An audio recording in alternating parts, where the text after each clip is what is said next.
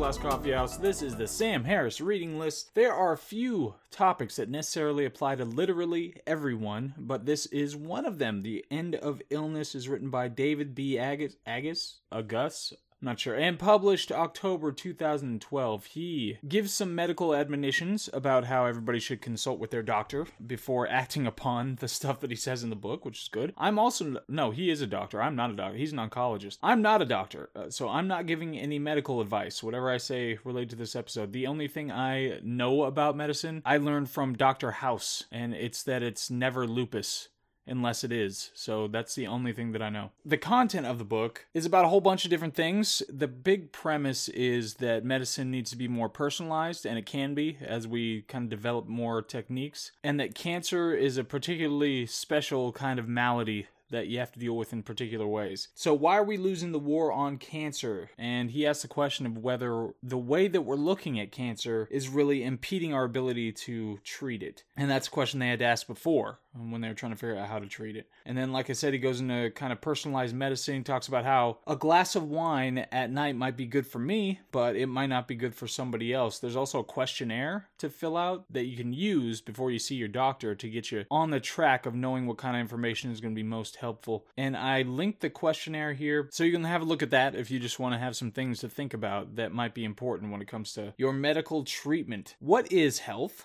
So that's a big, broad question. And the title of one of the chapters. It's important to understand that DNA covers probabilities, not destinies. One of the big issues when they were initially trying to treat cancer was that the germ theory of disease caused a bunch of problems because they had this idea of attacking a foreign invader. And so this was something that it was like the modus operandi of how you think about dealing with maladies. And so it made it more difficult because cancer isn't an intruder like other things they're the intruder. If if you have a bacteria or something, you just need to understand the bacteria to be able to get rid of it for the most part. When it comes to cancer, you really need to know about the host. You really need to know as much as you can because it's it's really the the body itself. So thinking about it in that way drove people away from the good answers. Cancer is not new. There are ancient papyri describing things that sounded like cancer in 7th century BC. Around 1900 1600 BC, there's physical evidence of cancer in a woman. We get some book recommendations. The Emperor of All Maladies, specifically about cancer. I think Sam Harris had the author of that on his program and discussed it, and it might be on the list that we'll run into at some point, but it's specifically about why cancer is so special. Cancer isn't so much what you have as it is what your body does. So that's why it's it's really unique. And here's another big idea that comes out of this book is uh, proteomics. So it's looking more at proteins rather than DNA. And this is something that could be a breakthrough. And this was as of 2012 that the author is saying that this could be a major breakthrough when it comes to treating a lot of things like cancer there are misconceptions about cholesterol and inflammation is the real issue. Inflammation is a big deal and you could reduce your cholesterol, but you might not also reduce inflammation with that. So, inflammation is really important even when it comes to health of much of your body. So if you look at a lot of these factors, you can predict a heart attack eight years in advance. I believe he said at one point, which I'm I'm not sure I feel about that. um, going to a doctor and the doctor's like, oh, "You're gonna have a heart attack in eight years." Like, what are you supposed to do about that? It's like you just put it on the calendar. I don't know what that is supposed to do for you, but it's advancement, right? It could be important. It's just not something I'd really want to know. I guess then you would take prophylactic measures to so you didn't have the heart but then would just push it out more and they tell you, oh, now you have 10 years until, I don't know, I don't know. So defining your personal metric, big deal, big question. It's making your medical treatment more tailored to who you are specifically and your specific medical needs. And there are things like devices, even at the time, to drive personal health, and a lot of things that were mentioned, like websites where you can upload medical data. But today, of course, we have Apple Watches. And I just started listening, because of this book, I've started listening to my Apple Watch when it told me to stand. So I do that on a regular basis now the decision making when it comes to your health should be more shared. It's not that the doctor has all power by fiat, gets to tell you what you should and shouldn't do. You should be able to make a collective, informed choice with your input and your doctor's input. And there are apps. Who's already talking about apps. This is only a few years after the iPhone came out, so that's good. And like I said, uploading medical info. be your own doctor first. Get copies of your records and keep copies of your records. And consider genetic testing. I'm sure that's widespread nowadays. So you can see where you have an increased risk of things like Alzheimer's and cardiovascular disease. Big deals. Nature versus nurture debate that comes up in the book and there's this whole breakdown of diseases that the book provides that says you know this disease is 55% nature and 45% nurture it goes like that and it breaks down a whole bunch of them i have no idea how they came to that determination but if it's that easy, I mean, that's great. Some of them were like 80% nature and 20% nurture, and some were the other way around. So I guess you would know, okay, which ones do I have to put more work into trying to prevent? Or which ones just mean I'm screwed?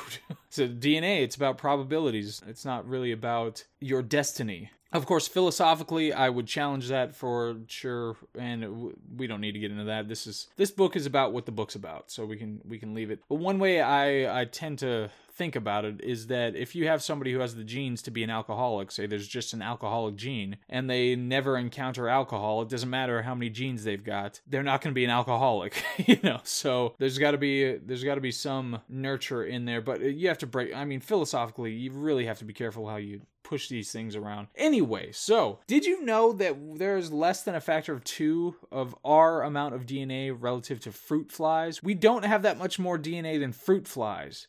That's embarrassing. And DNA, it's better to think of DNA rather than a blueprint. It's more like a list of parts. Or another way to he, that was put in the book is that it's like ingredients in a restaurant. When you're sick, you still have the same DNA, although you're acting very differently and things are working very differently. But you still have the same DNA. But he said that you need to taste the food. So you have the ingredients that is the DNA, but it's the taste of the food that's really what you're looking for, and that's what the proteins do. So that's after they've been, you know, mixed up, put together, you season them and all that stuff, and then you get to taste it. That's what the protein is.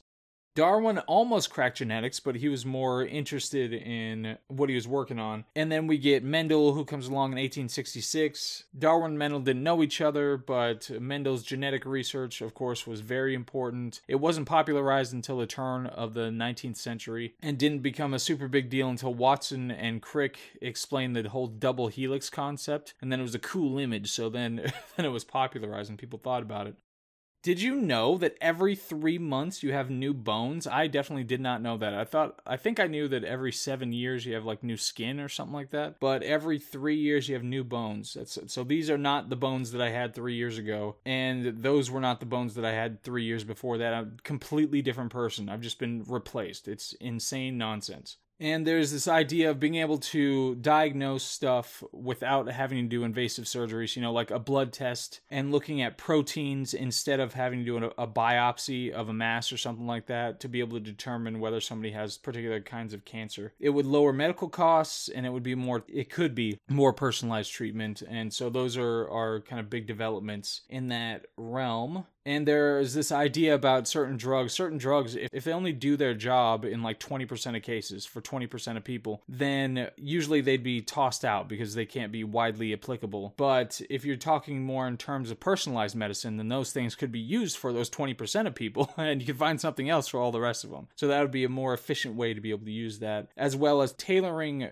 medications and treatments to metabolism. So you have less trial and error there's this whole discussion i don't know if i actually passed that part but there's this whole discussion about how hard it is to try to understand how these things affect bodies by trying to apply it to like mice or other kinds of organisms when you're trying to figure out what it does to a human.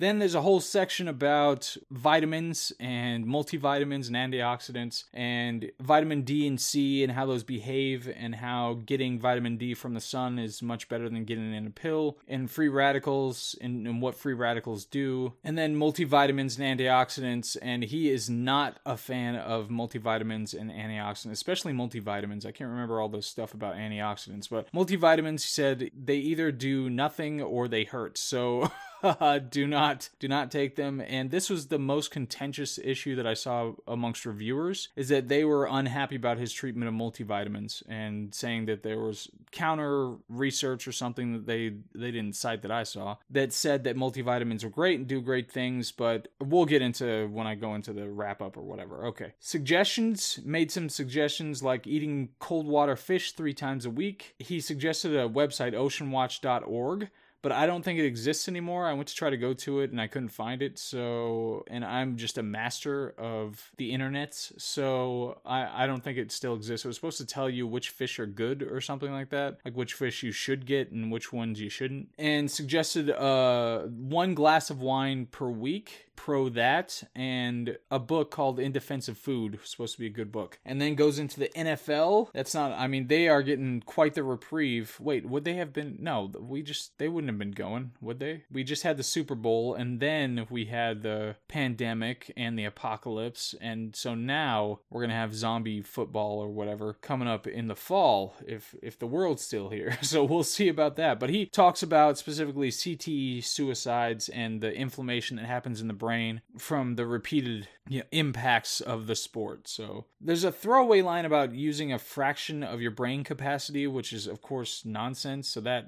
irked me a little bit. There's a nun study. So the nuns, the reason they chose nuns was because they have similar lifestyles. So they're a better control group for trying to figure this stuff out. And they were able to use one weird thing was that if you looked at the prose of the nuns in their applications, like how they wrote, then you could determine with relative relatively good accuracy whether somebody was going to have Alzheimer's in later life, just based on how well they wrote in their application. That's good stuff.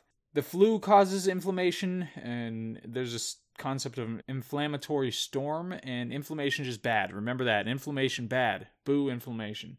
Exercise, it helps him maintain healthy mitochondria. And he goes into the thing which I've heard a million times but didn't take seriously until I finished this book. It was smoking and sitting. How if you sit all day, then it's just like you're a smoker. I don't it probably doesn't increase your risk for lung cancer though, right? Maybe because you're not breathing, but doesn't blow smoke. I don't know. Anyway, so that's why I listen to my watch now. Now every time my watch tells me to get up, I'm like, oh, no matter what I'm doing, I just stand up and start moving around. But hopefully it'll help. Hopefully it'll help. We'll see. And he said to use ice after workout, not heat, because you want to reduce the inflammation. Some inflammation is good because it's it's how you get to build muscle but you don't the you want it to happen a lower amount of time and um, you get the benefit from it and don't have the potential dangers. You want predictable meals. You want to have meals at the same time every day. That's really important. And sleeping at the same time every day. Whatever amount of hours you need some people need to sleep more than others. Whatever amount of hours you need just do it at the same time every day. And they found that bedtime rules for kids the kids with bedtime rules had better vocabulary than kids without bedtime rules. Now, here, there's an issue about causation, and I'm definitely going to bring it up because I bring it up with anybody else, is that you could have, I, I'm not sure how they did the study. If they did the study and just said, okay, you parents, you have to put bedtime rules, you parents, you don't, and see what happens there, fine. But if they just studied people who, on their own, cognizance, decided whether there's going to be bedtime rules or not, then that's a different story because obviously the ones who are more inclined to have bedtime rules might have been genetically predisposed to have bedtime rules, and that's what kids got. So those two things are just correlated as opposed to there being any kind of causal thing going on there. And if you have trouble keeping a routine, the author suggested getting a dog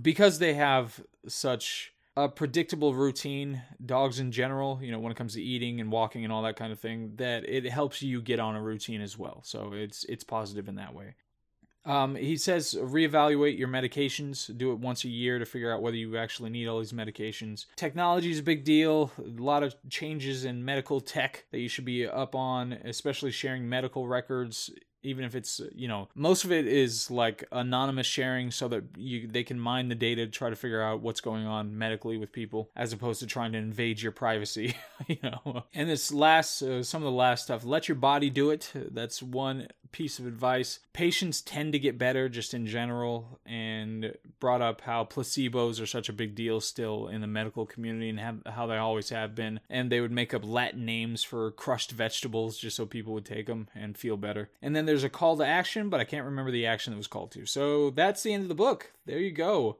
My analysis I already changed my habits. Like I said, I stand up on a regular basis. I ran out of apples. What? I put a note. I think I was just thinking this to myself or something because I ran out of apples yesterday. And I was thinking about how I ran out of them today and I had to order some. And, um, okay, I'm not sure where I put that. In. Sorry about that. Uh, So this was published eight years ago, of course. I'm not sure how much of it still applies, how much is behind. The author's an oncologist, has a big problem with multivitamins and antioxidants. Like I said, people were mad about that. I took a cursory look over a Harvard article that said that there was a negligible benefit of multivitamins or negative consequences. This is from 2019. So I don't know how much, apparently, there aren't very many robust studies about how multivitamins help or don't help. And there could be a, a very big difference between the types of multivitamins you get. You know, the cheap ones might be just completely empty and worthless or bad for you, but there could be expensive ones or good ones that are much better for you. Who knows? Uh, again, not a doctor. Don't take my advice on that one. Um, Digitizing sharing your medical information anonymously seems like a great idea so they can get more information on how to do this stuff. I mean, at least, I mean, Google, I don't think they do what they do for good, even though they said don't be evil is their motto or whatever. But I think medical, the medical community would be much more likely to use that information for good rather than trying to manipulate you into get, getting you to buy more MRIs or something like that. Although that's totally possible. The focusing on protein sounds like a great idea to me. I don't know anything about it but it seems like it's closer to the problem and the problem that you have to deal with, and it's less fundamental and dangerous than it would be to like mess with DNA. So if you just try to understand the proteins, might be might be better. It's apparently extremely complex though, so who knows how far it's going to get. And eating at consistent times and sleeping at consistent times yeah i'm sure those are fantastic for everybody so just just do that do that whole thing. What's the big picture here? Health is a bright big bright new frontier especially with machine learning and ai but we got so caught up in whether we could we didn't ask whether we should we have a lot of people and a lot of people are idiots so i'm not sure that it's all that necessary maybe we should fix culture before we start caring so much about saving people. But of course, that might be a little too harsh. Science shouldn't slow down for anybody. It would be better to have the option. If someone you care about is suffering from one of these maladies, it's better they have the option at least. And it's worth it. At least I will suffer the consequence of having to deal with a bunch of idiots walking around looking at things. So I'll I'll suffer that, you know. I'll be the martyr and accept that so that people can have better medical care. But that's it. That's the last coffee house. That was how do we end wellness? No. That's how do we What is this one called? The End of Illness. That's what this is. Isn't there a movie, The Cure for Wellness, or something like that? The End of Illness. It's what this is called. This was Sam Harris Reading List. And this was the last coffee house. Thank you very much for listening. I'll see you on the next one. All right, bye.